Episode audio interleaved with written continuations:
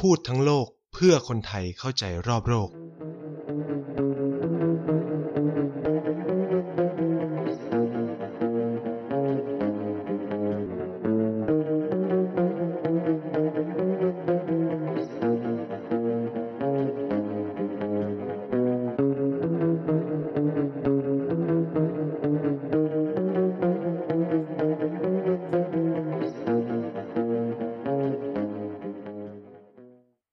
สวัสดีครับกลับมาพบกันอีกแล้วนะครับกับรายการพูดทั้งโลกรายการในเครือของ ที วี ดี Podcast และพบกับไนท์เช่นเคยนะครับทุกวันเสาร์แบบนี้นะครับเราก็จะมาคุยกันเรื่องราวรอบโลกเพื่อให้ทุกคนได้รับรู้ว่ามันเกิดอะไรขึ้นบ้างนะครับก็สัปดาห์ที่แล้วก็คุยกันไปเรื่องเกี่ยวกับโควิดในอินเดียใช่ไหมสัปดาห์นี้ก็จะขี้เกียจคุยเรื่องอินเดียแล้วเพราะว่าเอ่อเรื่องราวในอินเดียนี่มันหนักหนาสาหัสเหลือเกินนะครับผ่านไปเพียงหนึ่งสัปดาห์นะครับตัวเลขจาก สองแสน ขึ้นเป็น สามแสน กว่าแล้ว สามแสนสามหมื่น มั้งเมื่อวานนี้เมื่อวานก่อนด้วยวันพฤหัสนะครับยอดวันศุกร์เมื่อวันศุกร์ที่ผ่านมาก็น่าจะพุ่งไปเรียบร้อยแล้วก็วันนี้น่าจะมีตัวเลขมานะครับผู้เสียชีวิตก็ สองพัน กว่านะครับก็ไม่อยากจะพูดแล้วนะครับเคาะซ้ำกำซัดจริงๆนะสำหรับอินเดียในสถานการณ์โควิดแบบนี้นะครับเอ่อข่าวร้ายเยอะมากจริงๆไม่ว่าจะเป็นเอ่ออะไรล่ะระบบออกซิเจนในโรงพยาบาลรั่วทำให้มีผู้เสียชีวิตยี่สิบกว่าคนหรือเอ่อไฟไหม้ห้องฉุกเฉินทำให้ให้มีผู้เสียชีวิตสิบสามคนหรือเกิดการปล้นคลังยาเอ่อเรฟิพิราเวียยาที่แบบใช้รักษาโควิดนะครับผมก็อ่าออกเสียงไม่ถูกมันเรมริเรมริอะไรเรมริเรมริซิราเวียอะไรสักอย่างเนี้ยเออแล้วก็มีป้นถังออกซิเจนนะครับป้นนี่คือขโมยจริงจังนะครับไม่ได้แบบมาเล่นๆแล้วก็มีแบบการขายยาขายอะไรในตลาดมืดกันแบบเอามาขายกันในราคาแพงหลังจากวิกฤตหนักๆเตียงไม่พอออกซิเจนไม่พอหลายรัฐนะครับโดยเฉพาะในกรุงนิวเดลีเนื่องจากกรุงนิวเดลีเนี่ยไม่มีแหล่งผลิตออกซิเจนของตัวเองก็ต้องนำเข้าจากต่างรัฐมันก็เลยเกิดปัญหานะครับเพราะว่ารัฐอื่นๆก็ประสบปัญหาเหมือนกันนะฮะก็มารอดูกันนะครับว่าอาทิตย์หน้า จะเป็นยังไงนะผมก็ค่อนข้างจะติดตามโควิดในอินเดียอย่างใกล้ชิดพอสมควรเนื่องจากหนึ่งก็เคยไปใช้ชีวิตที่นั่นแล้วก็เออเอาไงดีล่ะก็แบบเรามีความรู้สึกผมมีความรู้สึกเหมือนตัวเองเป็นคนหนึ่งคนมีความรู้สึกเป็นคนในครอบครัวของอินเดียเยอะคือผมไปเป็นลูกของหลายบ้านแล้วกันนะครับเนื่องจาก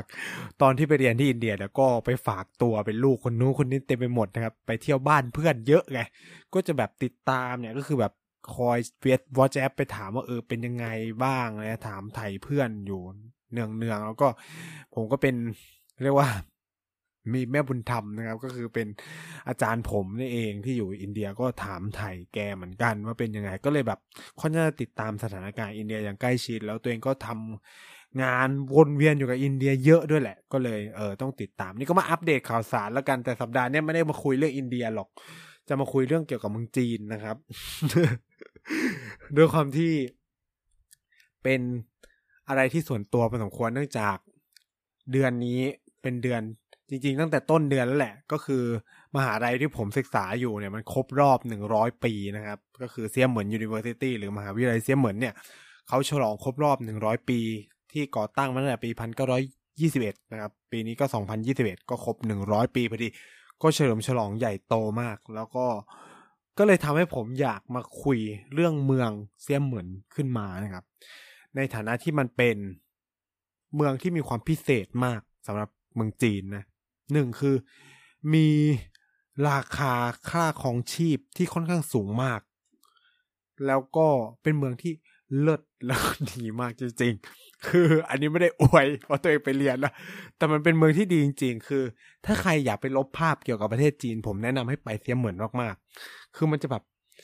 ผมว่าแบบเครื่องบินถึงจีนว่าภาพที่แบบเคยคิดเกี่ยวกับเมืองจีนมาหายเรียบไปหมดเลยเว้ยเออคือแบบมันดีจริงคือมันเป็นเมืองที่สะอาดมากพอเขามีนโยบายว่าเขาจะเป็น Clean City นะครับแล้วเป็นเมืองที่คนสุภาพมากห้องน้ำสาธารณะดีมากเออคือแบบหาไม่ได้อีกแล้วนะครับก็เลยจะมาคุยเรื่องนี้ซึ่ง อย่างที่บอกซีรีส์ของเราที่มันยังไม่จบสักทีเนี่ยก็คือซีรีส์เรื่องเอเชียตะวันออกซึ่งผมพูดจริงคือจีนมันใหญ่มากแล้วมันแบบพูดได้หลายเรื่องนะครับแล้วก็จริงๆยังเหลือมองโกเลียอีกเมืองหนึ่งแล้วก็จะมีหลายๆประเด็นที่เราจะมาคุยกันได้นะครับวันนี้ก็เลยอยากยกเคสการพัฒนาเมืองของเซี่ยเหมินเอ่อมาเป็นเรื่องที่เราจะคุยกันวันนี้นะครับหลังจากที่แบบวุ่นวายสารทุกข์จุกดิบกับเรื่องโควิดมาเป็นเวลานานพอสมควรและก็เลยอยากหยิบเรื่องเนี้ยมามาคุยกันให้มันเอ่อเขาเรียกว่าอะไรชัดเจนมากยิ่งขึ้นดีกว่าแล้วก็หนึ่งมันก็มีความน่าสนใจนะความน่าสนใจคืออะไรนะครับเซี่ยเหมินเนี่ยมันเป็นเมืองที่จัดเป็นหนึ่งในสี่เขตเศรษฐกิจพิเศษแรกๆของจีนนะครับคือเขตเศรษฐกิจพิเศษของจีนเนี่ยมันถูกในครั้งที่เกิดเรียกว่าครั้งที่เติ้งเสี่ยวผิงเปิดประเทศรับการลงทุนเนี่ยก็จะมีเซินเจิ้นใช่ไหมเซินเจิ้นเศรษฐกิจพิเศษเซินเจิ้นเขตเศรษฐกิจพิเศษเซี่ยเหมินนะครับเอ่อแล้วก็จะมีผมถ้าผมจำไม่ผิดน่าจะเป็นซานตงเนาะน่าจะเป็นมณฑลซานตงของเอ่อของไม่ใช่สิมันต้องเป็นอะไรวะเออเอาแล้วไงนะครับเอ่อซานตงมันเป็นมณฑลเอาเป็นว่าอยู่ในเขตซานตงละกันมันคือถ้าผมจำไม่ผิดน่าจะเป็นเอ่ออืมเอาแล้วไงเอาเป็นว่าเอาเอาตาตาตามนี้แล้วกันนะครับก็คือเสี่ยเหมินอ่าอ๋อติดอยู่ที่ปากเนี่ยชิงเต่าเออคือทำไมถึงชะงักวะคือแบบงงว่าทั้งที่แบบเล่าคือผมก็จะนี่ไงก็จะนึกอยู่ว่ามันติดอยู่ที่ปากอยู่นานมากนะครับโอเคก็มีเสี่ยเหมินเนาะอ่าชิงเต่านะครับอ่าเฉินเจิ้นนะครับซึ่งจะเป็นเขตเศรษฐกิจพิเศษแรกๆเลยของเมืองจีนเนาะจริงๆมันยังมีสี่เขตเศรษฐกิจพิเศษอื่นอีกนะที่ถ้าผมจำไม่ผิดมันจะมีเอ่อของจูไห่ด้วยมั้งถ้าจำไม่ผิดนะแล้วก็มีต้าเหลียนอะไรเงี้ยต้องไปเช็คอะคือ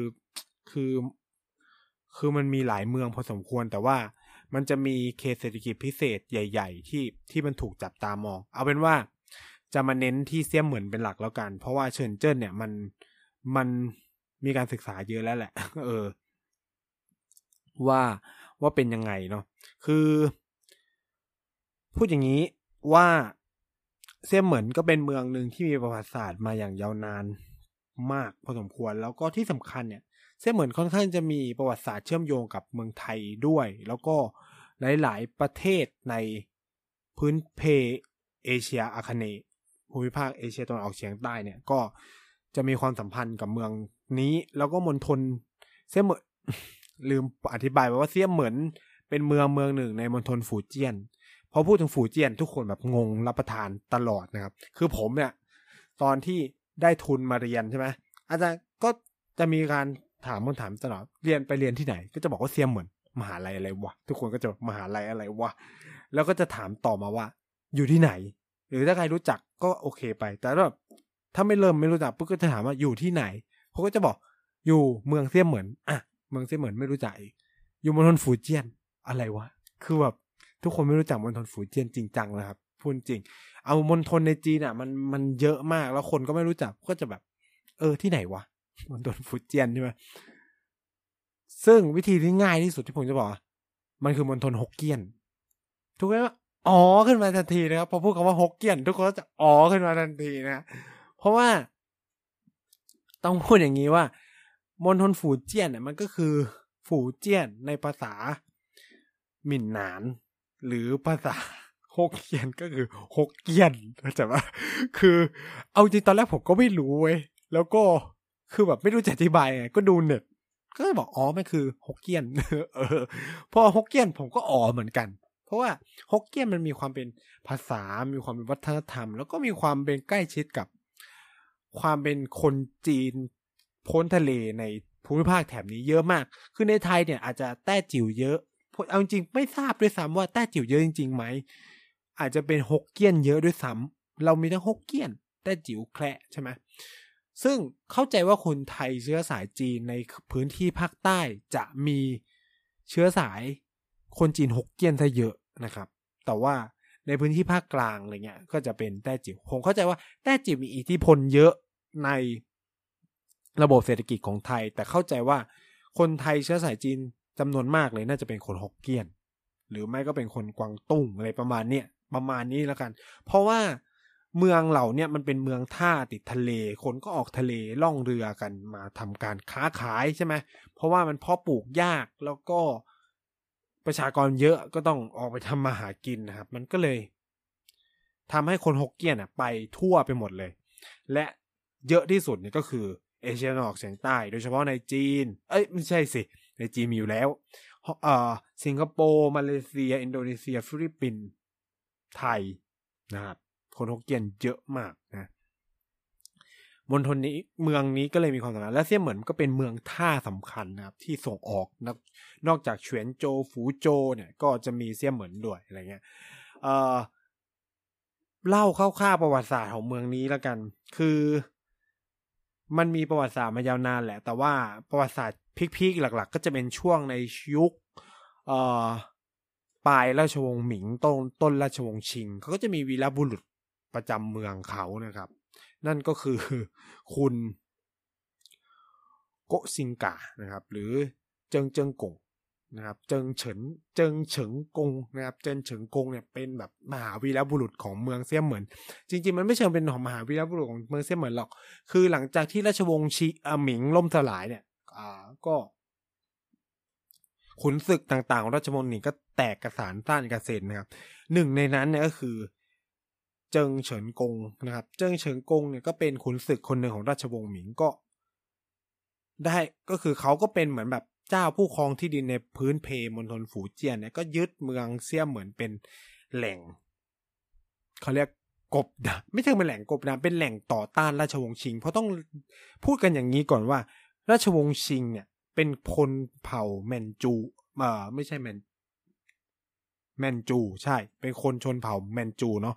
แต่คนจีนส่วนใหญ่เป็นคนฮั่นและราชวงศ์ฮั่นราชวงศ์สุดท้ายก็ต้องพูดเยอะราชวงศ์ฮั่นราชวงศ์สุดท้ายคือราชวงศ์หมิงฉะนั้นพวกขุนศึกทั้งหลายก็เป็นคนฮั่นใช่ไหมล่ะก็ไม่อยากจะยอมรับในตัวจักรพรรดิของราชวงศ์ชิงซึ่งเป็นคนต่างเผ่าต่างถิ่นก็พยายามต่อต้านมาตลอดเวลาเจิงคุณเฉิงกงเนี่ยก็เป็นขุนศึกคนหนึ่งนะครับที่มาอยู่ที่เซี่ยเหมินแล้วก็พยายามต่อสู้ในเวลานั้นเขาไม่ได้เรียกว่าเมืองเซี่ยเหมินแต่ว่าเขาเรียกกันว่าซื่อหมิงนะครับซื่อหมิงเอาจริงผมเพิ่งมาทราบไม่นานมานี้ว่ามันแปลว่า remembering the หมิงก็ตรงตัวซื่อหมิงเนาะก็คือเพื่อที่จะจดจำหมิงอ่ะก็คือจดจำราชวงศ์หมิงแล้วก็ใช้ชื่อเนี่ยอยู่ประมาณนึงนะครับก็มาเปลี่ยนเป็นเซี่ยเหมินหลังจากที่คุณเจิงกงเฉิงกงแพ้นะครับแพ้ให้กับราชวงศ์ชิงราชวงศ์ชิงก็ยึดเมืองเซี่ยเหมินได้แล้วก็เปลี่ยนมาเป็นคำว่าเซี่ยเหมินที่แปลว่าประตูสู่จีนอะไรอย่างนี้เหมินเนี่ยมันแปลว่าเกตนะครับเมืองเซี่ยเนี่ยคือ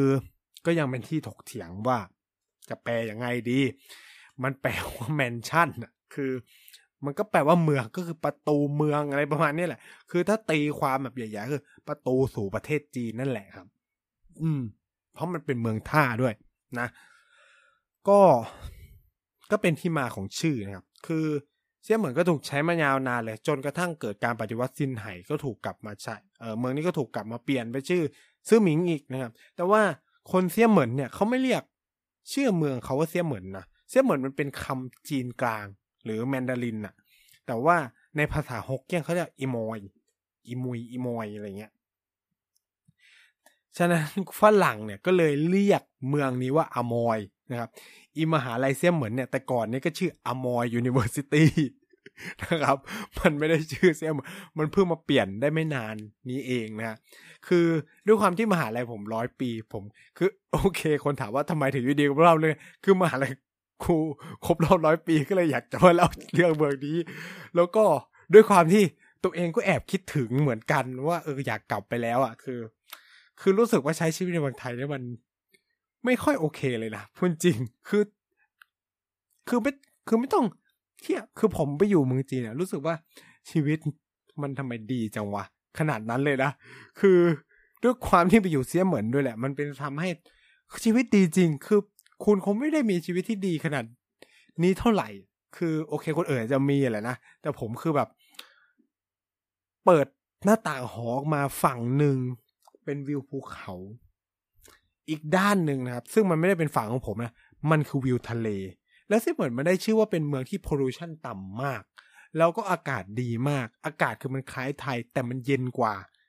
ท่านหมายความว่าอากาศมันดีอ่ะเออแล้วบรรยากาศทุกอย่างมันดีไปหมดนะครับแล้วเมืองนี้เป็นเมืองที่ไม่ถมถุยไม่ค่อยเห็นคนขัดสนเลมีระเบียบวินัยทุกอย่างคือดีหมดนะครับก็เลยเกิดความคิดอยากจะศึกษาเมืองนี้ขึ้นมาว่าเฮ้ยอะไรมันเป็นที่ไปที่มาที่ทำให้เมืองนี้มันมันเป็นไปได้ขนาดนี้แล้วคือผมอ่ะ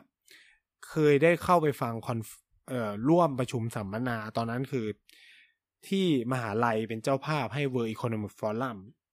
ที่เป็นส่วนศึกษานะส่วนศึกษาว่าด้วยการพัฒนาพลังงานอะไรเงี้ยซึ่งเอาจริงๆก็คือ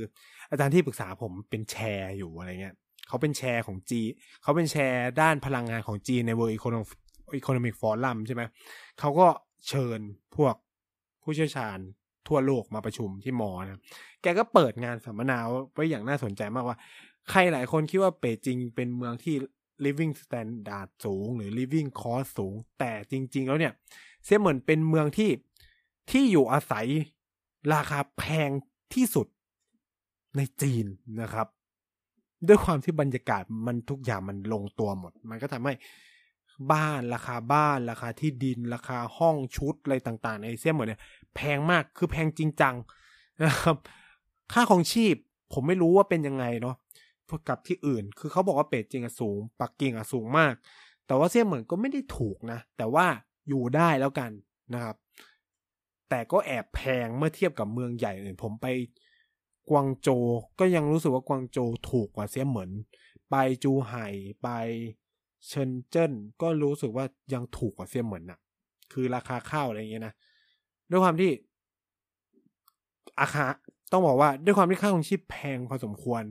อาหารในมหาลัยของผมมันก็เลยถูกด้วยมันก็เลยทำให้อยู่ได้นะครับก็คือถ้ากินอยู่ในมอก็ไม่เท่าไหร่พอออกไปกินข้างนอกก็จะมีราคาขึ้นมานิดหนึ่งเนาะต้องพูดอย่างนี้ว่าหลังการปฏิวัติซินไห่มันก็เกิดการเปลี่ยนแปลงในเมืองเซี่ยเหมือนเยอะแยะมากมายนะครับเอ่อเพราะอะไรปัจจัยหนึ่งเลยคือเซี่ยเหมือนเป็นเมืองที่อยู่ตรงข้ามกับเกาะไต้หวันอ่าฉะนั้นหลังปีหนึ่งพันเก้าร้อยห้าสิบจริงๆตั้งแต่ก่อนหน้านั้นละคือด้วยความที่เมืองเซี่ยเหมือนเนี่ยเป็นเมืองหนึ่งที่มีการพัฒนาค่อนข้างสูงมากนะครับก็เลยเกิดถูกโจมตีในยุคที่ญี่ปุ่นบุกเนี่ยเซี่ยเหมือนก็เป็นเมืองที่ถูกโจมตีแล้วก็ในช่วงซีวิลวอร์ของจีนเองเนี่ยก็มีการปะทะกันเยอะแล้วโดยเฉพาะหลังปีหนึ่งพันเก้าร้อยห้าสิบเอ็ดเอ่อต้องบอกว่าหลังปีหนึ่งพันเก้าร้อยห้าสิบใช่ไหมหลังจากที่สาเอ่อพรรคคอมมิวนิสต์แห่งประเทศจีนได้รับชัยชนะแน่นอนครับพื้นที่เซี่ยเหมือนเป็นสมรภูมิอยู่แล้วเพราะเกาะไต้หวันมันอยู่ตรงข้ามฉะนั้นเขาจะใช้เบสที่ไหนไปโจมตีเกาะไต้หวันล่ะก็ต้องเป็นเซี่ยเหมือนเพิ่งมันอยู่ตรงข้ามใช่ไหมล่ะฉะนั้นที่เซี่ยเหมือนก็มีฐานทัพเรือเป็นของตัวเองฐานทัพอากาศด้วยแล้วก็มีอุโมงค์หลบระเบิดซึ่งหนึ่งในที่ที่เป็นอุโมงค์หลบระเบิดและยังอยู่ในปัจจุบันนั่นก็คือที่มหาลัยข้าพเจ้าเองนะครับก็คือเซี่ยเหมือนนะครับมันจะมีอุโมงค์สำหรับหลบระเบิดแต่ทุกวันนี้เป็นสถานที่ท่องเที่ยวแล้วทุกคนก็จะไปที่นี่แล้วคนก็จะมหาศาลมากแล้วความวุ่นวายจะเกิดขึ้นเมื่อเวลาช่วงเรียนนะครับคือ เดี๋ยวค่อยมาเล่าเรื่องมหาลัยของของผมแล้วกันนะครับก็มีอุโมงค์โหลระเบิดจนถึงทุกวันนี้นะก็นี่ก็เป็นความสำคัญแต่ว่าเมนไอเดียของวันนี้ที่เราพูดเราจะมาคุยกันเรื่องการพัฒนาของเมืองนี้ครับสู่การเป็นหับทางด้านอุตสาหกรรมคอมอุตสาหกรรมแผงวงจรอิเล็กทรอนิกส์อุตสาหกรรมการท่องเที่ยวอุตสาหกรรมเอ่อหลายๆตัวที่มันมีความน่าสนใจโดยเฉพาะพวกชิปคอมพิวเตอร์ต่างๆที่เหมือนประสบความสำเร็จมากนะครับแล้วก็รวมถึงอุตสาหกรรมทางด้านการเงินก็มีการพัฒนาถ้าใครมีโอกาสได้ดูซีรีส์จีนก็จะได้เห็นเมืองเนี้ยถูกถ่ายทำเยอะมากเป็นซีรีส์เยอะมากอิมหาลัยผมเนี่ยก็คือพรุนไปแล้วนะครับเป็นซีรีส์จนพรุนจนเลิกไปแล้วไปเริ่มไปถ่ายเมืองอื่นๆเยอะแล้วหนึ่งในซีรีส์ที่เพิ่งออกแล้วก็ใช้เสี้ยมเหมือนเป็นฐานการถ่ายทำคืออ่าถักทอรักที่ปลายฝันมาที่มันเป็นเรื่องของครอบครัวอะไรเงี้ยก็ลองลองไปดูกันนั่นก็คือแบบเสี้ยมเหมือนมากๆเลยขายความเป็นเมี่ยนเมี่ยนนี่คือก๋วยเตี๋ยวก๋วยเตี๋ยวนี่ก็คือดังมากในในในที่นี่ซึ่งแน่นอนคนเราเกี้ยงก็เอาไปไทยนั่นแหละครับก็คือเป็นที่มาของก๋วยเตี๋ยวบ้านเรากินทุกวันแต่มันจะเป็นหมี่หมี่เหลืองอะไรประมาณนี้ครับเอ่อเนี่ยก็คืออุตสาหกรรมพวกนี้ก็มีความสำคัญน่าสนใจมากครับเสี้ยเหมือนเป็น Special Economic Zone หรือเขตเศรษฐกิจพิเศษในปีหนึ่งเก้าแปดหนึ่งคุณฟังรู้ไหมในปีในช่วงปีหนึ่งเก้าแปดหนึ่งเกิดอะไรขึ้นไทยก็มีนโยบายเขตเศรษฐกิจพิเศษเหมือนกันที่ชื่อว่า Eastern Seaboard ในเขตพื้นที่จังหวัดชลบุรีระยองนะครับฉะนั้นเขตเศรษฐกิจพิเศษเขตเศรษฐกิจพิเศษของจีนกับเศรษฐกิจเขตเศรษฐกิจพิเศษของไทยเริ่มต้นในช่วงเวลาใกล้เคียงกันนะครับอือฮึเอ่อฉะนั้นสิ่งที่ผมจะมาพูดให้ฟังเนี่ยมันคือความขมขื่นของบ้านเราคือเราเริ่มพร้อมกันแต่ไทยไปได้ไม่ไกลเท่าเสียเหมือนนะครับคือต้องพูดอย่างนี้ว่าจีนเนี่ยนโยบายเขตเศรษฐกิจพิเศษที่เราเรียกว่า Open Up Policy หรือเปิดประเทศรับการลงทุนในยุคเติ้งเสี่ยวผิงเนี่ยเป้าหมายหลักๆก็คือดึงการลงทุนจากต่างประเทศและใครล่ะเป็นผู้ลงทุนแรกๆที่เข้ามาจีนนั่นก็คือคนจีนพ้นทะเลครับเสี้ยเหมือนเนี่ยเป็นฐานการลงทุนที่สำคัญของคนจีนพ้นทะเลเลยและคนจีนพ้นทะเลคนสำคัญที่มาลงทุนในเสี้ยเหมือนก็คือใครครับก็คือคนไต้หวันนั่นเองนะครับซึ่งมันก็เป็นจุดหนึ่งที่พยายามเชื่อมเนาะเชื่อมให้คนจีนแผ่นดินใหญ่กับคนจีนไต้หวันเนี่ยมันใกล้ชิดกันมากยิ่งเป็นนโยบายเนาะเอ่อฉะนั้นก็มีการลงทุนเข้ามาในเซี่ยเหมินเยอะมากต้องพูดอย่างนี้ว่าเซี่ยเหมินเนี่ยประกอบไปด้วยอำเภอใหญ่ๆทั้งหมดหกอำเภอนั่นคือหูลี่ซื่อหมิงไหชางจีเหมยถงอันแล้วก็เสียงอันนะครับเสียงอันเนาะแต่ก่อนนี้ก็จะมีแค่เฉพาะตัวเกาะที่เป็นหูลี่กับซื่อหมิงซื่อหมิงที่เป็นเขตเศรษฐกิจพิเศษปัจจุบันคือครอบคลุมทั้งหกอำเภอและทั้งหมดเลยถือว่าเป็นเขตเศรษฐกิจพิเศษไปหมดแล้วแล้วก็มีเป้าหมายในการพัฒนาแตกต่างกันออกไปหมดแล้วจริงส่วนหนึ่งเพราะว่าไอ้ตัวเกาะมันเต็มไปหมดแล้วมันพัฒนาจนแบบ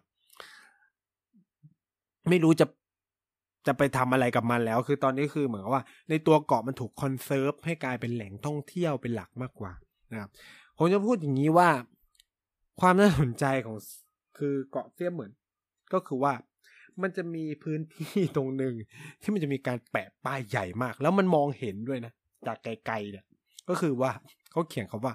peaceful reunification and one country through system นะครับที่แล้วก็หันหน้าไปที่เกาะคินเหมินเกาะคินเหมินเนี่ยเป็นเกาะที่ใกล้เมืองจีนที่สุดและก็เป็นเกาะที่ใกล้เมืองเซี่ยเหมินที่สุดคือสามารถมองเห็นเกาะกูล่างอยู่ของเซี่ยเหมินได้เกาะกูล่างอยู่หรือเกาะเมนโนเนี่ยเป็นแหล่งท่องเที่ยวที่สำคัญมากของเซี่ยเหมินนะซึ่งผมเสียดายมากคือยังไม่ได้ไปแล้วคือความคิดเดียวตอนนี้คือถ้าตรูเนี่ยได้กลับไปนะกูจะไปเก็บ อีเกาะกูล่างอยู่แล้วความชิบหายวายป่วงของผมอีกอย่างนึงก็คืออันนี้ขอนอกเรื่องนิดนึงคือว่ามันจะมีป้อมที่เป็นป้อมที่เขาไว้ต่อสู้กับเอ่อเป็นป้อมปืนใหญ่อ่ะที่แบบเอาไว้ป้องกันเมืองเสียเหมือนนะซึ่ง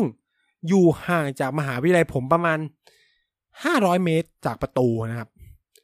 แล้วผมยังไม่เคยไปความเพี้ยความเพี้ยคือตรงนี้เลยคือแบบเนี่ยแหละใกล้เกลือกินด่างจริงคือแบบใกล้ๆยังไม่ไปไปนู่นไปนี่ไปไกลหมดอีเกาะกูล่างอยู่เนี่ยก็ไม่ถึงกิโลอ่ะคือนั่งรถเมล์ป้ายหนึ่งก็ถึงท่าเรือที่ข้ามไปเกาะแล้วก็ยังไม่ได้ไปคือเสียดายมากจนถึงทุกวันนี้คือเมื่อมีรุ่นน้องคนหนึ่งเรียนป.โทแล้วก็จะจบเทอมนี้ก็ยังไม่ได้ไปเหมือนกันไอ้นี่ก็พีกว่าคือทุกคนอ่ะที่กลับมาไทยตอนนั้นคือวางแผนกันว่าเออเปิดเทอมสองนะกลับไปจีนไปเที่ยวตึ๊ดตึ๊ดตึ๊ดจะไปเซี่ยงไฮ้นะไปนู่นวางแผนเที่ยวกันเต็มที่เลยเรียบร้อยครับทุกวันนี้ก็ยังไม่ได้กลับนะอ่ะก็ประมาณนี้คือในขณะที่ต้องพูดเนี่ยพูดกับฝั่งจีนเลยไหมว่าจีนติดว่าวันคันที่ทูซิสเต็มไหมฝั่งไต้หวันนะครับไอเกาะคินเหมินของไต้หวันก็แปะป้ายพบกันได้ใหญ่มากเขียนว่า The Principle of People United China ซึ่งไอ้ The Principle เนี่ยมันเป็นความคิดของดร.สุญญเซนนะซึ่งหนึ่งในหลักคิดสำคัญของ The Principle เลยก็คือเรื่องประเด็นสิทธิมนุษยชนเนาะ เอ่อ เกี่ยวกับเรื่องชาตินิยมเกี่ยวกับเรื่อง welfare เรื่องอะไรเงี้ยแล้วก็สิทธิอ่ะโดยเฉพาะถ้าจะแปลแบบตรงตัวมันคือ democracy เว้ยซึ่งนี่คือความจีนสองจีนที่ตีกันเข้าใจป่ะก็คือก็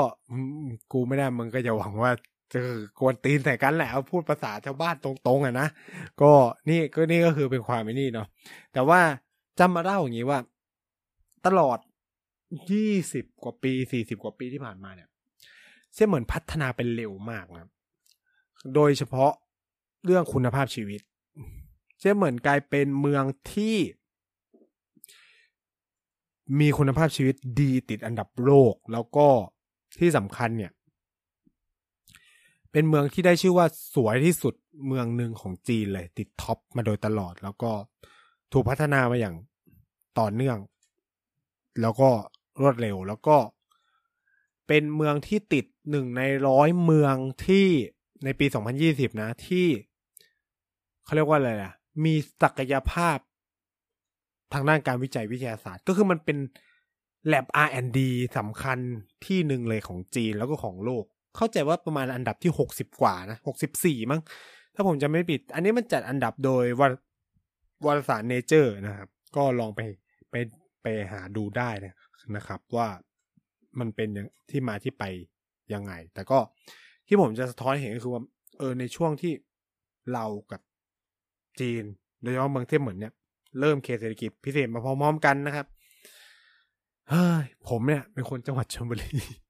ถามว่าคุณภาพชีวิตตัวเองตอนนี้เป็นยังไงบ้างเออก็ดูมาตาพุทธก็ได้คือมาตาพุทธนี่ก็เป็นส่วนหนึ่งของอีเทิร์นซีบอร์ดก็เนี่ยคุณภาพชีวิตก็ไม่ได้ดีนะไหลนะก็เจอปัญหาฝุ่นละอองครับเจอปัญหารถติดโดยเฉพาะช่วงนี้คือแบบชลบุรีคือรถติดหนักมากนะครับคือต้องพูดอย่างนี้ความต่างสำคัญเลยของการพัฒนาเมืองระหว่างเซี่ยเหมินเทียบกับอีเทิร์นซีบอร์ดคือการกระจายอำนาจต้องพูดอย่างนี้ว่าในเขตเศรษฐกิจพิเศษต่างๆของจีนเนี่ยเขาจะมีเขาเรียกว่าหน่วยงานที่มีอำนาจในการบริหารเองจะมีผู้ว่าการเมืองหรืออะไรเงี้ยมาจากการจะมาจากแต่งตั้งหรืออะไรก็ว่าไปแต่ว่าจะมีหน้าที่สำหรับดูแลพื้นที่และบริหารจัดการงบประมาณของตัวเองจะไม่ได้ต้องรอเงินจากภาครัฐคือทำอะไรก็ทำเลยนะจะทำอะไรทำเลยเต็มที่เลยนะครับจะจัดบริการสาธารณะจะอะไรเงี้ยคือปัญหาของประเทศไทยคือพอจะทำนู่นทำนี่ติดสตงสตงคือท้องถิ่นเลยมีปัญหาชลบุรีนี่นี่มีงบแบบเป็นพันพันล้านเลยนะชลบุรีเป็นจังหวัดที่มีงบเยอะมากระยองก็มีเป็นพันล้านแต่ดูคุณภาพชีวิตดิรถติดถนนซ่อมแล้วซ่อมอีกนะครับบริการสาธารณะอะไรไม่มีเลยคือแค่จัดรถวิ่งรับส่ง ก็ยังไม่มีเลยซึ่งมันควรจะทำได้นะครับหรือรถไฟฟ้าทำไม่ได้คือเสียเหมือนทุกวันนี้นะศักยภาพของเมืองเสียเหมือนนะคือลงทุนสร้างรถไฟฟ้าได้เองประชากรของเสียเหมือนมาสิบสามล้านก็เทียบเท่ากับถึงหรือเปล่าวะไม่ถึงประมาณสามล้านนะครับสามล้านสามล้านก็เท่าไหร่เองอ่ะก็เผลอๆก็จังหวัดใหญ่ๆอย่างชลบุรีก็น่าถึงล้านนะเออผมเข้าใจว่าอาจจะถึงล้านก็แต่มีศักยภาพที่จะทำขนาดนั้นด้วยขอบเขตเศรษฐกิจการพัฒนาของเขาตลอดหลายปีที่ผ่านมาแล้วก็มีคือต้องพูดว่าการกระจายอำนาจมีความสำคัญเพราะว่ามันมีการตัดสินใจได้นู่นนี่นั่นคือทุกวันนี้คือเกิดอะไรขึ้นในจังหวัดเขตเศรษฐกิจพิเศษของไทยก็ดูสิไม่มีอะไรเลยทุกคนก็ต้องขวนขวายดิ้นรนชีวิตรอดไม่มีการโพไวด์เรื่องหลักประกันสุขภาพพิเศษนู่นนี่นั่นทั้งที่มันเป็นแหล่งเขตเศรษฐกิจพิเศษดึงเงินเข้าประเทศแต่ว่าคนในพื้นที่กลับได้อะไรน้อยมากยกเว้นเพียงการจ้างงานซึ่งก็ไม่จริงเลยนะครับคือครอบครัวผมเป็นตัวอย่างหนึ่งเลยของการย้ายถิ่นเข้ามาทำงานในเขตเศรษฐกิจพิเศษถามว่าคนในพื้นที่ได้ได้ขายที่ราคาแพงขึ้นแค่นั้นแหละมั้งแล้วก็บางครอบครัวก็อาจจะประกอบกิจการหนึ่ง สอง สาม สี่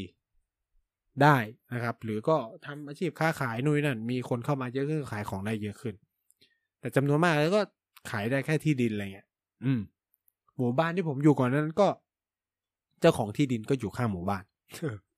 นั่นแหละก็ก็นี่ก็จะเห็นเลยว่ามันได้แค่นี้แต่ว่า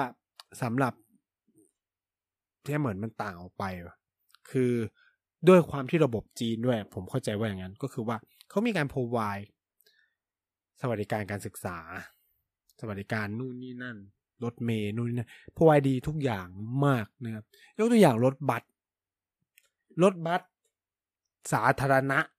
ที่วิ่งในเมืองเฉพาะเกาะเสียเหมือนจะอยู่ที่ราคาหนึ่งหยวนไม่ว่าจะลงที่ไหนก็หนึ่งหยวนอันนี้เป็นราคาเราจ่ายเองถ้าเป็นนักศึกษาก็จะมีลด ยี่สิบเปอร์เซ็นต์ ลด ห้าสิบเปอร์เซ็นต์ ผู้สูงอายุลดครึ่งนึงเด็กนักเรียนเด็กลดครึ่งนึงนักศึกษาจะอยู่ที่มัน ศูนย์จุดแปด หรือ ศูนย์จุดเจ็ดหยวนเนี่ยแหละเออแต่ต้องไปทำบัตรที่ไปรษณีย์ซึ่งผมก็ไม่ได้ไปทำนะนี่คือสิ่งที่เขาโพไวให้ถ้าวิ่งนอกเกาะแต่ยังอยู่ในเขตเสียเหมือนเนาะไม่ว่าจะเป็นในเสียงอานจีเหมยเอ้ยอะไรเงี้ยถ้าวิ่งออกนอกเกาะไปจะเป็นสองหยวนตีกลมๆหนึ่งหยวนแต่ก่อนเราตีกันว่าห้าบาทก็ห้าบาทสิบบาทกับค่าของชีพจีนที่สูงกว่าไทยมากก็หมดกับรายได้สิกับรายได้ในจีนที่สูงกว่าไทยมากนะครับแล้วถามว่าคนจะคือเนี่ยมันเป็นการลดคอสในการใช้ชีวิตของผู้คนแล้วแล้วมันก็เป็นการดึงดูดให้คนมาใช้รถสาธารณะมากกว่าขับรถนี่เป็นความสำคัญมากๆของนโยบายนะครับเพราะว่านี่ก็ทำให้เอ่อหลายๆเมืองลดปริมาณลดไปได้เยอะเลยนะครับซึ่งก็คือฟังก์ชันผมบอกเลยว่าฟังก์ชันดีดีมากจริงๆนะเอ่อหลายปีที่ผ่านมาก็เช่นเหมือนดันตัวเองให้กลายเป็นเมืองสะอาดเป็น clean city อะไรอย่างเงี้ยซึ่งประสบความสำเร็จมากเลยพอสมควรที่ผมเห็นในบริเวณเขตเกาะเนี่ยเจอขยะน้อยมากแล้วคือเก็บคนกวาดถนนคือแบบรถทำความสะอาดถนนเนี่ยวิ่งบ่อยจริงจัง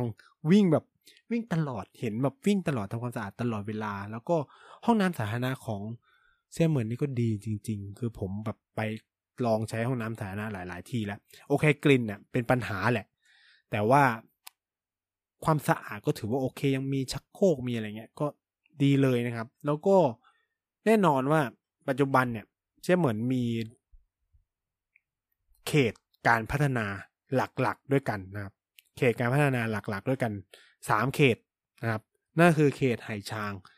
ไหชางเป็นเขตที่เพิ่งพัฒนาขึ้นมาได้ไม่นานนะครับในช่วงประมาณปีหนึ่งพันเก้าร้อยเก้าสิบกว่าๆเนี่ยก็ถึงเริ่มโดยให้ไหชางมันเป็นเหมือนแบบเอ่อสามเหลี่ยมเศรษฐเขตเศรษฐกิจระหว่างเสี่ยเหมินจางโจวแล้วก็เฉียนโจวในในส่วนพื้นที่ ภาคใต้ของมณฑลฝูเจียนนะครับเนี่ยเวลาคิดเขาจะคิดเป็นแบบองค์รวมมากๆซึ่งเป้าหมายของเขตพัฒนาของไหชางเนี่ยก็จะเป็นเรื่องอุตสาหกรรมไม้เป็นเรื่องท่าเรือนะครับที่แบบเป็นซิมโบลหรือสัญลักษณ์ใหญ่ๆเลยก็คือสะพานข้ามระหว่างเกาะเสี่ยเหมือนไปยังอำเภอไหชางเนี่ยมันจะเป็นแบบสะพานใหญ่มากแล้วก็สวยมากนะครับเอ่อต้องคือผมก็ยังไม่ได้มีโอกาสไปที่ไหชางนะครับแต่ว่าเคยรถผ่านแหละก็แบบโอ้โหตึกตึกแบบละฟ้าจริงจังคือตอนเนี้ยนโยบายของมณฑลเออของเขตเมืองเสี่ยเหมือนคือมันพัฒนาไปในเขตที่เป็นเมนแลนด์นะครับคือเสี่ยเหมือนเป็นตัวเป็นเกาะใช่ไหมตอนนี้เขากำลังผลักออกนะครับก็คือไปพัฒนาในเขตเสียงอานไปพัฒนาในเขตจีเหมยพัฒนาในเขตไหชางก็จะแบบตึกล้าฟ้าขึ้นเยอะมากโดยเฉพาะพวกที่พักอาศัยอะไรเงี้ยที่พักอาศัยเนี่ยไปอยู่ในเขตจีเหมยพอสมควรเลยเริ่มผลักไปอยู่ในเขตจีเหมยในตัวของเสี่ยเหมือนจริงก็ไม่เยอะมากคือต้องพูดอย่างนี้ว่าผมด้วยความที่ก็เรียนมหาวิทยาลัยเสี่ยเหมือนมันก็มีเด็กเนาะมีคนที่เป็นคนเสี่ยเหมือนเลยอ่ะมาเรียนเยอะพอสมควรนะครับก็ส่วนใหญ่จะอยู่จีเหมยเยอะมากนะครับ คือคือถ้าไปที่เสี่ยเหมือนตระกูลหนึ่งที่คุณจะได้นามสกุลบ่อยมากคือตระกูลหลินมันถึงขนาดที่ว่าหมู่บ้านตระกูลหลินน่ะเป็นชื่อสถานีรถไฟของของที่นี่มันจะเขียนว่าอะไรวะหลิน Family หรือหลินอะไรสักอย่างเนี่ยเป็นชื่อสถานีอย่างผมก็จำไม่ได้แล้วจะตระกูลหลินเยอะมากคืออาจารย์ที่ปรึกษาผมเนี่ยก็นามสกุลก็คือแซ่หลินนะนะก็เป็นคนที่นี่แหละคือเข้าใจว่าแต่ละพื้นที่มันก็จะมีตระกูลประจำของเขาอ่ะเนาะเออก็ออกนอกเลื่อนเยอะเนาะเราเนี่ยเออเขตพัฒนาที่หนึ่งก็คือเขตพัฒนาและส่งเสริมการลงทุนไหชางอันนี้เพิ่งแบบรับการลงทุนใหม่เยอะมากเลยอ่าอันที่สองเลยก็คือว่าเป็น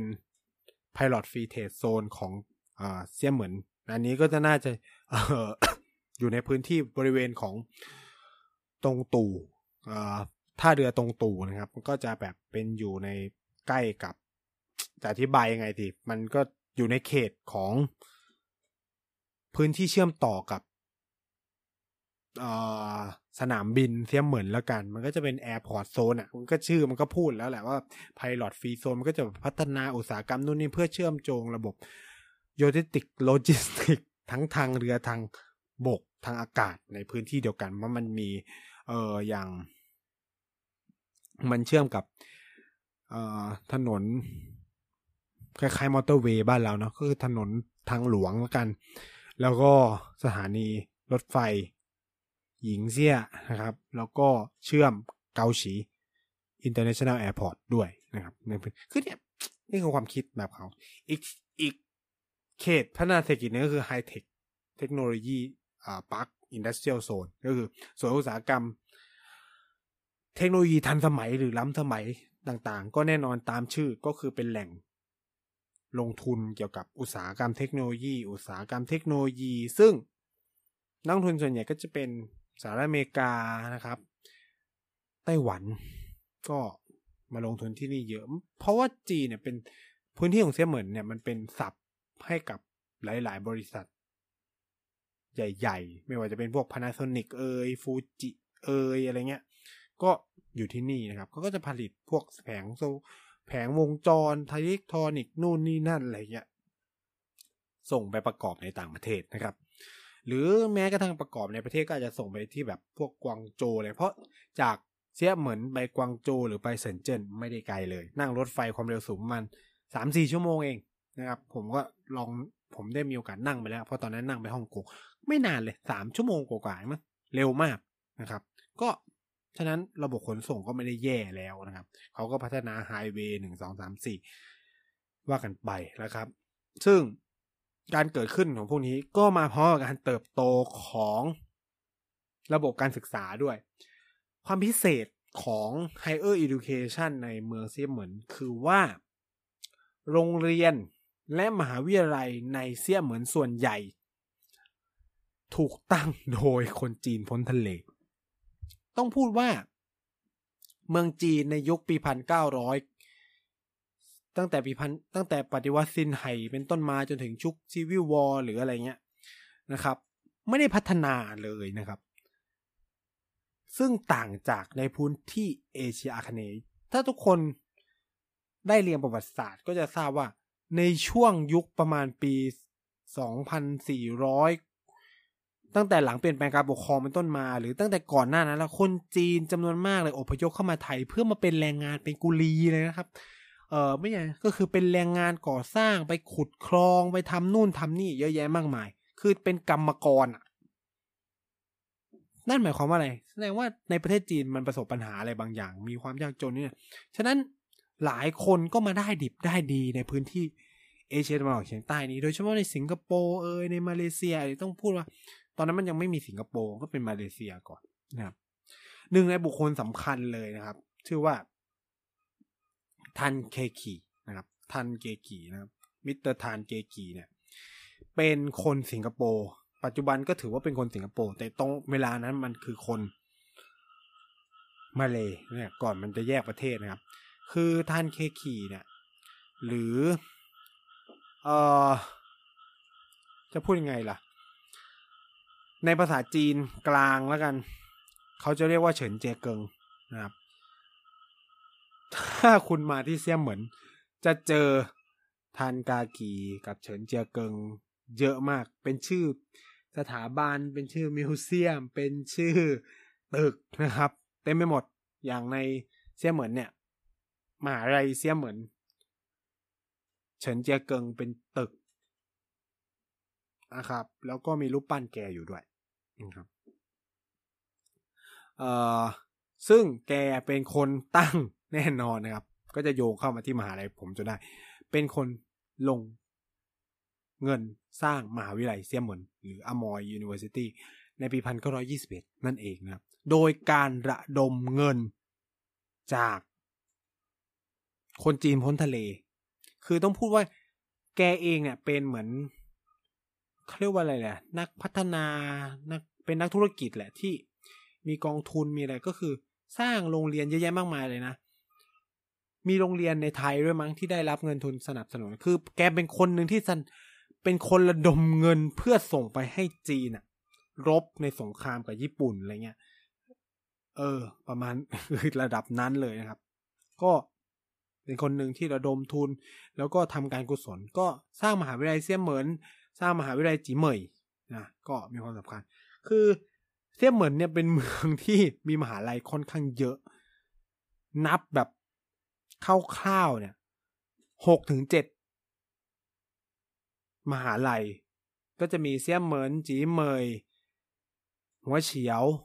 หัวเฉียวเนี่ยไม่ได้มีความเชื่อมโยงอะไรกับหัวเฉียวที่เมืองไทยเนาะหัวเฉียวมันแปลว่าคนจีนพ้นทะเลในภาษาจีนนะอืมนะครับก็จะมีเซี่ยมเหมิน University of Technology มหาลัยเนี่ยก็ไม่ได้ใหญ่มากนะครับเซี่ยมเหมิน Medical College นะครับมีจีเหมย University เชิงจือ College เชิงอี้เชิงอี้ของเชิงอี้ College แล้วก็จะมีเซี่ยมเหมิน Academy of Art and Design ฟูโจ University น่าจะเป็นวิทยาเขตมาอยู่เซี่ยมเหมินนะครับอืมก็ประมาณนี้มีมหาลัยเยอะมากมันก็เลยไม่แล้วก็มหาวิทยาลัยเนี่ยก็จะทำงานร่วมกับภาครัฐอยู่แล้วเนาะคือต้องพูดว่ามหาลัยในจีนส่วนใหญ่คนที่มีอำนาจจริงไม่ใช่อธิการบดีนะครับคือ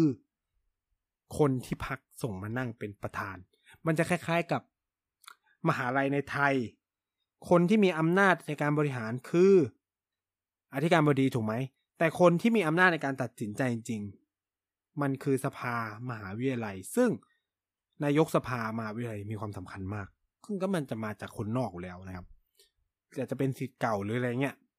ในจีนก็เหมือนกันก็จะส่งมาจากพรรคก็จะมีคณะกรรมการก็จะคล้ายๆสภามหาวิทยาลัยแต่เขาก็จะมีบทบาทเยอะพอสมควรนะครับก็จะทำงานร่วมกับภาครัฐอย่างใกล้ชิดแล้วก็ที่สำคัญเลยก็คือว่ามหาวิทยาลัยเหล่านี้ก็จะทำงานร่วมกับพวกศูนย์อุตสาหกรรมต่างๆนั่นแหละพัฒนาอุตสาหกรรมเป้าหมายนะครับแล้วก็เป็นแหล่งส่งเสริมการพัฒนาเมืองไปด้วยในตัวนะครับเซี่ยมเหมิน มีการสนับสนุนทุนวิจัยด้วยตัวเองเมืองเสียเหมือนย้ำว่าเมืองเสียเหมือนซึ่งไทยทำไม่ได้ ลองคิดสภาพว่าองค์การบริหารส่วนจังหวัดชลบุรีสนับสนุนงบวิจัยด้านการพัฒนาระบบโลจิสติกของจังหวัดชลบุรีให้กับมหาวิทยาลัยบูรพาเคยได้ยินไหมครับไม่น่าจะเคยได้ยินส่วนใหญ่เป็นความร่วมมือกันอย่างงู้นนี้แล้วไปของบจากสกวไปของงบจากอวแค่นั้นไม่หรือของงบจากกระทรวงนู้นกระทรวงนี้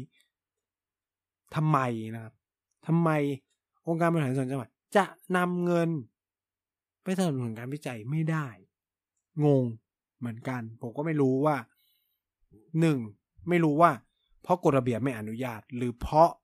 ผู้บริหารในเมืองไทยไม่ค่อยมีวิสัยทัศน์เท่าไหร่นะครับนี่มันก็เลยเป็นเหตุปัจจัยที่มันทำงานร่วมกันทั้งหมดแล้วก็ทำให้เขตเศรษฐกิจพิเศษของเสียเหมือนเนี่ยมันเติบโตได้รวดเร็วนะครับจริงๆเนี่ยเขตเศรษฐกิจพิเศษที่มันได้ชื่อว่าเจริญเติบโตที่สุดก็อย่างที่เราทราบมันคือเซินเจิ้นแน่นมันเซินเจิ้นหรือเซินเจิ้นแน่นอนอยู่แล้วนะครับแต่ว่าที่ผมหยิบเสียเหมือนมาก็คือว่าเราจะเห็นว่าเขตเศรษฐกิจพิเศษแต่ละเขตของจีนเนี่ยมันถูกวางว่าให้เป็นเป้าหมายหนึ่ง สอง สาม สี่แล้วเซินเจิ้นมันเป็นแบบพวกฟินเทคเป็นพวกของ เอ ไอ เป็นพวกไฮเทคโนโลยีทั้งหลายส่วนเซี่ยเหมือนก็ถูกวางในอีกลักษณะหนึ่งพอร์ตเป็นเรื่องของพอร์ตเป็นเรื่องของอุตสาหกรรมซอฟต์เอ่อเป็นฮาร์ดแวร์เป็นนู่นเป็นนี่อะไรอย่างเงี้ยนะครับก็จะแต่ละเมืองเนี่ยเขาก็จะแข่งกันแข่งกันดึงดูดนักลงทุนซึ่งเราอยากเห็นภาพอะไรแบบเนี้ยในเมืองไทยอ่ะที่แบบเฮ้ยจังหวัดนู้นจังหวัดนี้แข่งขันกันดึงดูดการลงทุนนู่นเนี่ยหรือแข่งขันการลงทุนสาธารณูปโภคเพื่อจูงใจให้มีการมาพัฒนาเขตเศรษฐกิจพิเศษเออมาลงทุนพัฒนาสร้างโรงงานอะไรงี้ในจังหวัดหนึ่ง สอง สาม สี่ทุกวันนี้มันไม่ใช่แบบนั้นอ่ะทุกวันนี้มันถูกคิดโดยส่วนกลางไปหมดเลยซึ่งนี่เป็นไม่รู้สิบางคนก็อาจจะมองเป็นข้อดีมั้งแต่ว่าสำหรับผมมันมันเป็นข้อเสียก็คือว่ามันกลายเป็นว่ามันเกิดความไม่กล้าถ้า ไม่มั่นใจว่าเมืองนี้มันจะโตอ่ะมันก็เลยเกิดแล้วสิ่งที่เรารู้กันดีก็คือว่าเงินงบประมาณมันถูกกระจุกตัวอยู่ในบางเมืองหรือถูกกระจุกตัวอยู่ในบางจังหวัดแค่นั้นมันเลยไม่มีไอเดียใหม่ๆอะไรเลยหรือรอจนกว่าที่ว่าส่วนกลางจะบอกว่าคุณอยู่ในเขตเศรษฐกิจที่ผมสนใจจะทำนั่นนี่นั่นนะอะไรเงี้ยโอเคแหละในจีนมันจะมีการชี้เป้าว่าต้องทำนู่นทำนี่แต่ว่าในการบริหารจัดการเมืองเนี่ยเขาให้อำนาจนะครับของผู้บริหารรัฐบาลกลางไม่ได้มารู้มาเห็นอะไรมากนักโอเคอาจจะต้องมีการอนุมัตินู่นนี่แต่ว่าทุกอย่างที่เกิดขึ้นเช่นการโพลไวสวัสดิการนู่นนี่นั่นอะไรเงี้ยมันเกิดขึ้นโดยการจัดการของผู้ว่าการเมืองนะครับไม่ได้เกิดขึ้นจากส่วนกลางมาคิดให้นะแต่ทุกวันนี้เมื่อเรามาดูหันมามองเมืองไทยทุกอย่างมันแบบส่วนกลางคิดหมดเลยยกเว้นบางจังหวัดที่ผู้บริหารไฟไฟหน่อยนะสู้หน่อยๆก็จะเห็นการพัฒนาที่ก้าวหน้าของเมืองไปค่อนข้างดีนะครับเช่นการขัดบริการรถวิ่งให้บริการประชาชนเนี่ยเป็นปัญหาหนักหน่วงมากหรือเอาใกล้ๆแค่แบบการพัฒนาอีรถไฟเนี่ยขอนแก่นโมเดลเป็นไงครับผ่านมากี่ปีแล้วหลังจากถ่ายโอนงานรถไฟจากไอเดียคิดของเทศบาลนครขอนแก่นโอนไปให้ส่วนกลางเงียบเงียบมาหลายปีแล้วเนี่ยตอนนั้นเขาบูมกันตูมตามตูมตามงบมีนู่นนี่นั่นมีรอแค่ส่วนกลางอนุมัติตอนนี้เงียบกิ๊บหายไปไหนไม่รู้เชียงใหม่เงียบกิ๊บภูเก็ตเงียบกิ๊บมีแต่แผนนะครับแต่เมื่อไหร่จะลงมือสร้างเออนะครับคือที่เอามาพูดให้ฟังวันนี้ก็คือว่าเราจะเห็นเลยว่าแนวคิดเรื่องการพัฒนาเมืองหรือการ เขาเรียกว่าอะไรผลักดันเขตเศรษฐกิจพิเศษต่างๆเพื่อพัฒนาคุณภาพชีวิตเนี่ยของจีนมันมีความน่าสนใจในหลายมิติแล้วก็มันทำให้เกิดการแข่งขันของเมืองต่างๆด้วยนะครับให้มันกลายเป็นอย่างงู้นอย่างนี้แล้วก็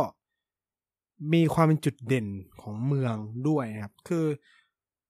เส้นเหมือนมันมีความมนเสน่ห์ตรงที่เขาไม่ได้ทำอุตสาหกรรม pollution เนาะเขาเป็นอุตสาหกรรมที่มันแบบ high technology ไปแล้วแล้วก็เป้าหมายแล้วคือควบคู่ไปกับการเป็นเมืองท่องเที่ยวไปในตัวด้วยอ่ะคิดสภาพว่าอืมมันก็ไปได้คืออย่างชลบุรีเนี่ยก็เป็นไอเดียเดียวกันเลยนะจริงๆที่ผมมีตัวอยากจะพูดก็เพราะว่าตัวเองก็อยู่จังหวัดชลบุรีคือชลบุรีก็เป็นจังหวัดที่ท่องเที่ยวโตแล้วก็เป็นเมืองอุตสาหกรรมด้วยไปในตัวใช่ไหมโมเดลมันพัฒนาไปได้นะครับถ้ารัฐไทยยอมกระจายอำนาจแต่เสียดายอย่างเดียวระบบขนส่งมวลชนในจังหวัดผมเนี่ยมันคือแย่มากนะครับมันควรจะทำได้ดีกว่านี้มันควรจะไปได้ดีกว่านี้อะไรเงี้ยคือนี่ก็เลยแบบอยากเอามาเล่าให้เห็นว่าเออมันมีมันมีความต่างความเหมือนยังไงถึงแม้ว่าเป้าหมายจริงๆคือก็จะแบบเออจะมาแบบเป็นเทปเฉลิมฉลองให้กับมหาลัยตัวเองด้วยส่วนหนึ่งก็คือจริงๆก็จริงๆเขาก็ฉลองตั้งแต่ต้นเดือนแล้วแหละแต่ว่าเพิ่งจะมีโอกาสมาพูดเนาะก็เป็นส่วนหนึ่งก็ไม่ได้พูดเกี่ยวกับมหาวิทยาลัยตัวเองมากเท่าไหร่แต่ว่าใครไปเสี้ยเหมือนก็ต้องไปมอผมนะอันนี้พูดจริงจังเพราะว่ามันเป็นที่ท่องเที่ยวแต่ละวันมีคนมาเที่ยวที่มหาวิทยาลัยผมเสียเหมือนเยอะมากนะครับนี่ก็เลยถึงถึงบอกว่าการไปอยู่ที่เมืองนั้นมันเลยฟินคือคุณเหมือนอยู่ในสถานที่ท่องเที่ยวตลอดเวลามันมันต้องดีขนาดไหนคือแบบมีทะเลสาบอยู่กลางมหาวิทยาลัยมีภูเขาให้คุณไปแท็กกิ้งได้ตลอดเวลาก็คือไปปีนจะปีนเขานี่ยังปีนไม่ครบเลยมีสนามกอล์ฟอยู่ในมอนะครับวิวดีๆยิ่งช่วงหน้าหนาวคือฟินสุดนะครับเอ่อเดินไม่ถึงสามร้อยเมตรจากหอพักเป็นทะเลทะเลจริงๆเป็นหาดที่แบบลงไปเล่นได้เออเนี่ยฟิน ฟินจริงคือนี่คือแบบโปรโมทมหาลัยด้วยคือใครไม่คิดอะไรเนี่ยก็คือถามว่าเสี่ยเหมือนมหาวิทยาลัยเสี่ยเหมือนแย่ไหมไม่แย่บอกเลยว่าไม่แย่โดยเฉพาะในสาขาเคมีสาขาเศรษฐศาสตร์สาขาบริหารธุรกิจ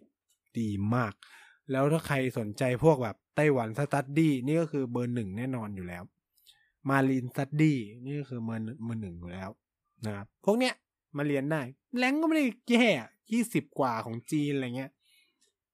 นะครับเอ่อส่วนหนึ่งที่เลือกมหาลัยนี้ด้วยก็เพราะว่าบรรยากาศดีนะครับเป็นมหาวิทยาลัยที่สวยที่สุดในเมืองจีนนี่เคลมเคลมสุดๆนะครับแข่งกับอู่ฮั่นนะซึ่งอยากไปเหมือนกันผมอยากไปอู่ฮั่นมากมอมออู่ฮั่นเขาก็บอกว่าสวยมากเกือบแล้วครับเกือบไปแล้วถ้าไปก็คือไม่ได้กลับเผลอคือตายเพราะว่าผมเมื่อปีที่แล้วปีสองพันยี่สิบช่วงที่ผมเที่ยวแผนแรกจะไปอู่ฮั่นกับอีเพื่อนปากีสถานดีตัดสินใจไปแก้บนที่ฮ่องกงไม่งั้นชิบหายเพราะไปเดือนอะไรครับมกราอีเพื่อนปากีคือรอดโชคดีของมันมากนะครับคือมันกลับมาจำได้เลยว่ากลับมาปุ๊บโดนรวบ โดนรวบเข้าโรงพยาบาลก่อนเลยให้ไปกักตัวอะไรแบบตรวจนู่นนี่นั่นคือเราเที่ยวกันช่วงกลางเดือนมกราซึ่งเป็นช่วงที่พีคคือผมเหยียบแผ่นดินเสียเหมือนน่ะกลับมาจากกวางโจวเอ้ยกลับมาจากเซินเจิ้นน่ะนั่งรถไฟกลับมาจากเซินเจิ้นยี่สิบเอ็ดซึ่งเป็นวันที่จีนประกาศว่าติดจากคนสู่คนได้แล้วก็อีกประมาณ สามถึงสี่ วันก็คือล็อกอู่ฮั่นเลยอีอีปากีกลับมาก่อนประมาณวันสองวันก่อนที่เขาจะล็อกดาวน์คือโชคดีของมันมากแต่ว่าคือมันน่ะไปไปอยู่ไปอยู่บ้านบ้านเพื่อนเอ้ยไปอยู่หอเพื่อนแหละมันก็เลยแบบไอ้นี่คือขำตัวคือต้องบอกว่าก็เป็นดวงของตัวเองเหมือนกันแหละก็คือกลับมาก่อนพอดีพอดีอะไรเงี้ยอืมอันนี้ก็ จริงๆก็จบแล้วแหละก็เล่าสู่กันฟังนะครับเพราะรู้สึกว่าอยากจะผ่อนคลายการเล่าเรื่องมากให้เป็นสไตล์ปกติมากขึ้นไม่ให้มันแบบวิชาการเกินไปหรืออะไรเงี้ยคือจริงๆหลายคนติดตามพูดทั้งโลกมาจากอินดี้อินเดียก็จะเข้าใจว่าเนี่ยคือสไตล์การเล่าแบบอินดี้อินเดียนะครับเออผมก็จะแบบปรับให้มันเป็นสมูทแบบนี้มากขึ้นนะครับเพื่อจะให้เออมันสนุกอ่ะฟังแล้วไม่น่าเบื่อโดยไม่วิชาการเกินไปอะไรอย่างเงี้ยครับก็สำหรับสัปดาห์นี้พูดทั้งโลกก็ต้องขอลาคุณผู้ฟังทุกคนไปก่อนนะครับสัปดาห์หน้ามีเกสนะแอบบอกไว้เลยนะครับแล้วก็เราจะคุยกันเรื่องวิทยาศาสตร์ด้วยซึ่งไม่ใช่แอเรียของผมเลยแต่ผมก็อยากรู้นะครับเป็นเรื่องเกี่ยวกับเดี๋ยวฟังแล้วกันไม่อยากสปอยนะฮะก็ยังไงก็ฝากรายการต่างๆของ ที พี ที เราด้วยช่วงนี้ก็อาจจะหายๆไปบ้างนะครับเรียกทีนเรียกทีนช่วงนี้ก็อาจจะงดไปพักใหญ่ๆเลยเพราะว่าหนึ่งคือผมเข้าไปอัดไม่ได้แล้วก็เดี๋ยวลองดูก่อนแล้วกันว่าจะแบบอัดออนไลน์ได้ไหมอะไรเงี้ยหลายๆรายการก็หายไปด้วยสถานการณ์โควิดเนาะก็ต่างคนต่างอยู่นะครับก็คงจะได้อัดออนไลน์กันแหละนะครับต้องเป็นโซลูชันที่ดีที่สุดแล้วผมก็ไม่เข้าแน่ๆช่วงเนี้ยกรุงเทพมันระบาดหนักเกินแล้วก็ไม่อยากไปเสี่ยงในการนั่งรถตู้เข้าไปอะไรเงี้ยเออเพื่อจะไปอัดรายการนะครับก็ยังไงก็ฝากรายการอื่นๆด้วยไม่ว่าจะเป็น Back for the Future นะครับเอ่อเรียก Teens นะครับเอ่อเกี่ยวกับก็สิบช่วงนี้ก็เอารีแคปมหัศจรรย์พันลึกที่อาจารย์เด่นกับกันเขาคุยกันแล้วก็ได้ทำนายหลายๆเรื่องไว้แล้วก็เป็นจริงแล้วก็ลองฟังกันได้พูดทั้งโลกแน่นอนก็มีต่อไปทุกสัปดาห์แบบนี้ก็แล้วก็รายการสุดท้ายก็ยังมีเด็กสร้างชาตินะครับฝากด้วยแล้วกันนะครับยังไงก็มีอะไรอยากพูดอะไรกันก็ไปคุยกันได้ที่ Twitterแอท ไนซ์ ทอล์ก ที เอช นะครับหรือ hashtag พูดทั้งโลกก็ได้นะครับเราก็จะผมก็จะพยายามเข้าไปดูเข้าไปตอบเข้าไปชวนเข้าไปตอบข้อสงสัยต่างๆหรือว่าจะชวนคุยอยากฟังเรื่องอะไรก็ก็บอกได้เดี๋ยวก็จะหามาพูดมาคุยให้ถ้าผมไม่รู้ผมก็จะอาจจะไปพยายามตามหาคนที่รู้เรื่องนั้นนะมาคุยกันก็ได้นะครับก็ยังไงก็ฝากติดตาม ที พี ดี Podcast ของเราด้วยแล้วก็หวังว่าจะติดตามกันเยอะๆหรือชวนคนอื่นๆมาฟังให้มากๆด้วยยังไงขอบคุณแฟนๆรายการทุกคนด้วยนะครับสัปดาห์นี้สวัสดีครับ